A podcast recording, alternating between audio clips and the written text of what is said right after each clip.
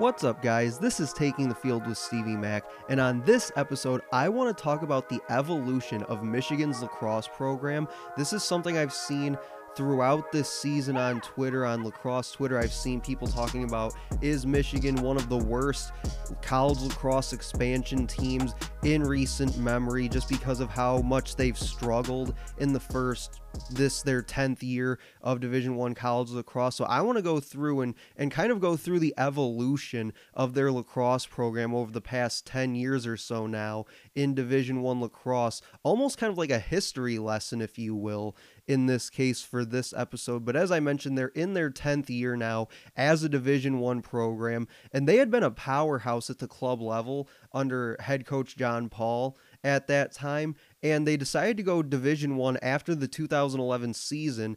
And in this case most teams I think would have taken a year or two is what you you usually see. They take a year or two to be able to recruit and develop their program to get ready to make that jump to the Division 1 level, but Michigan was different in this case. They they opted not to do that from what I remember. They opted to go straight from club to Division 1 from 2011 into the 2012 season. So they really missed out on having that opportunity and that ability to recruit for a year or two and really bring their program to a position where they could be able to compete right away at the division 1 level.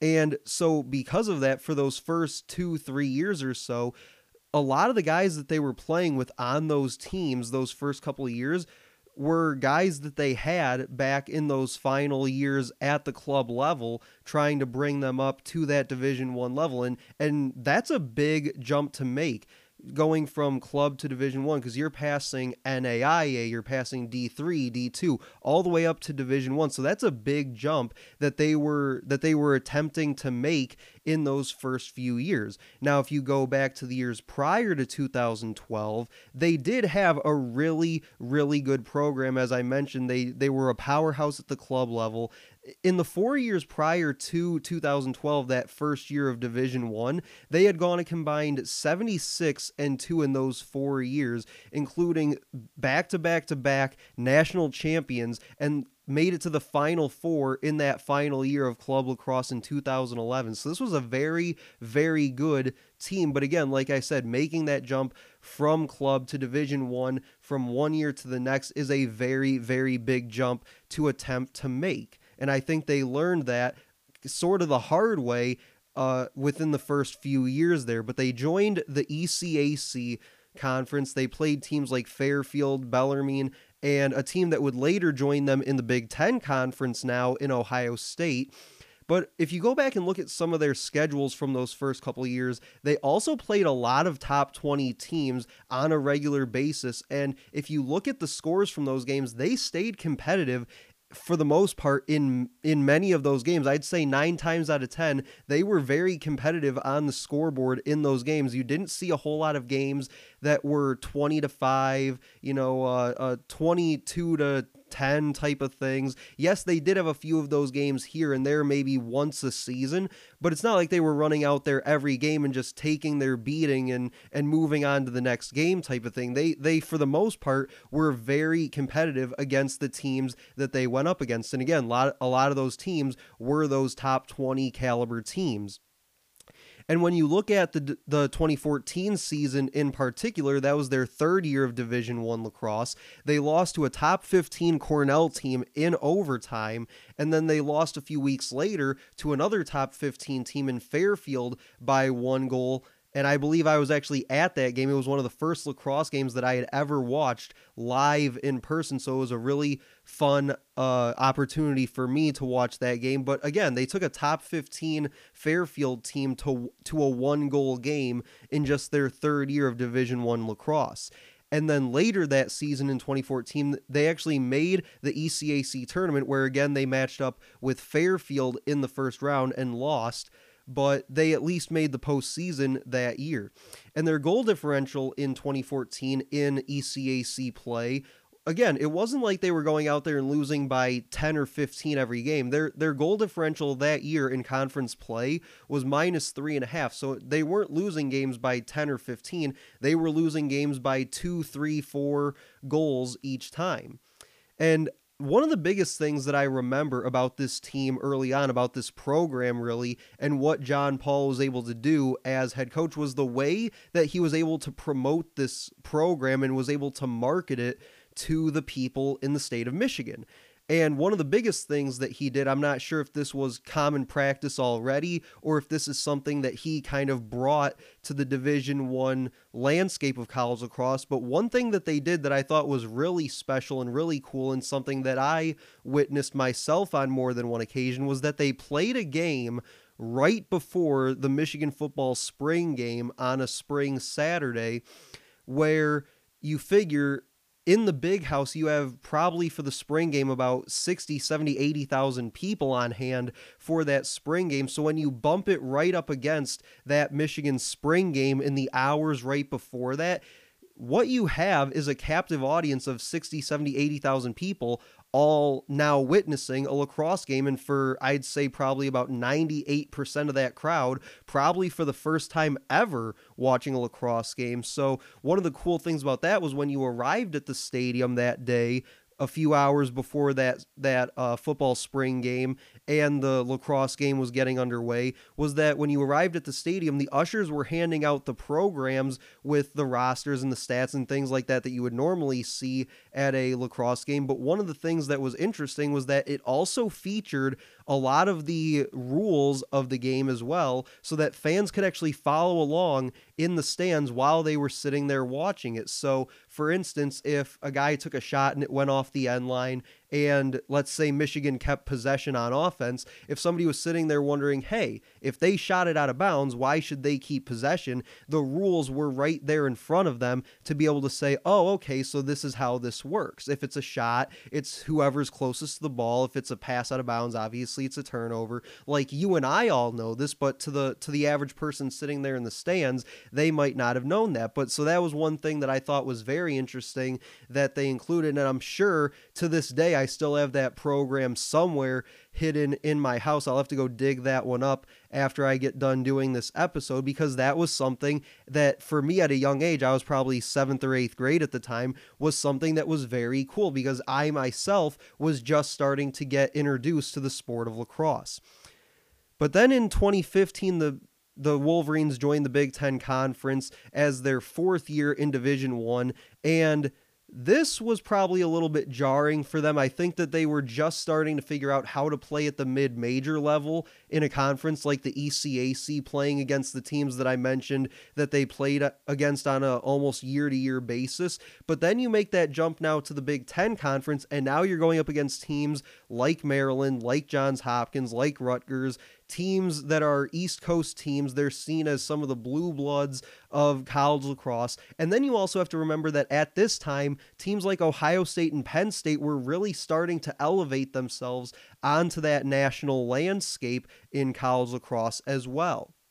So you look at the 2015 season in their first season of Big Ten play, they won their first Big Ten conference game in just their second ever attempt when they beat Rutgers, and they had a chance for win number two in Big Ten play in the final game that year against Penn State, which they lost 10 to 9. So, really, their best stretch since joining the Big Ten came later on in 2017 and 2018 when they went 8 and 6 in both years for a combined 16 and 14 record overall, but they went just 1 and 9 in conference play. In 2017, they every Big 10 team at one point or another was ranked in the top 15 when Michigan played them that year. So a very very tough conference schedule. Like I said, it's not easy being in one of the first few years as a Division 1 program and having to play a top 5 ranked Maryland team or, you know, a top 10 ranked Johns Hopkins team or whatever the case may be.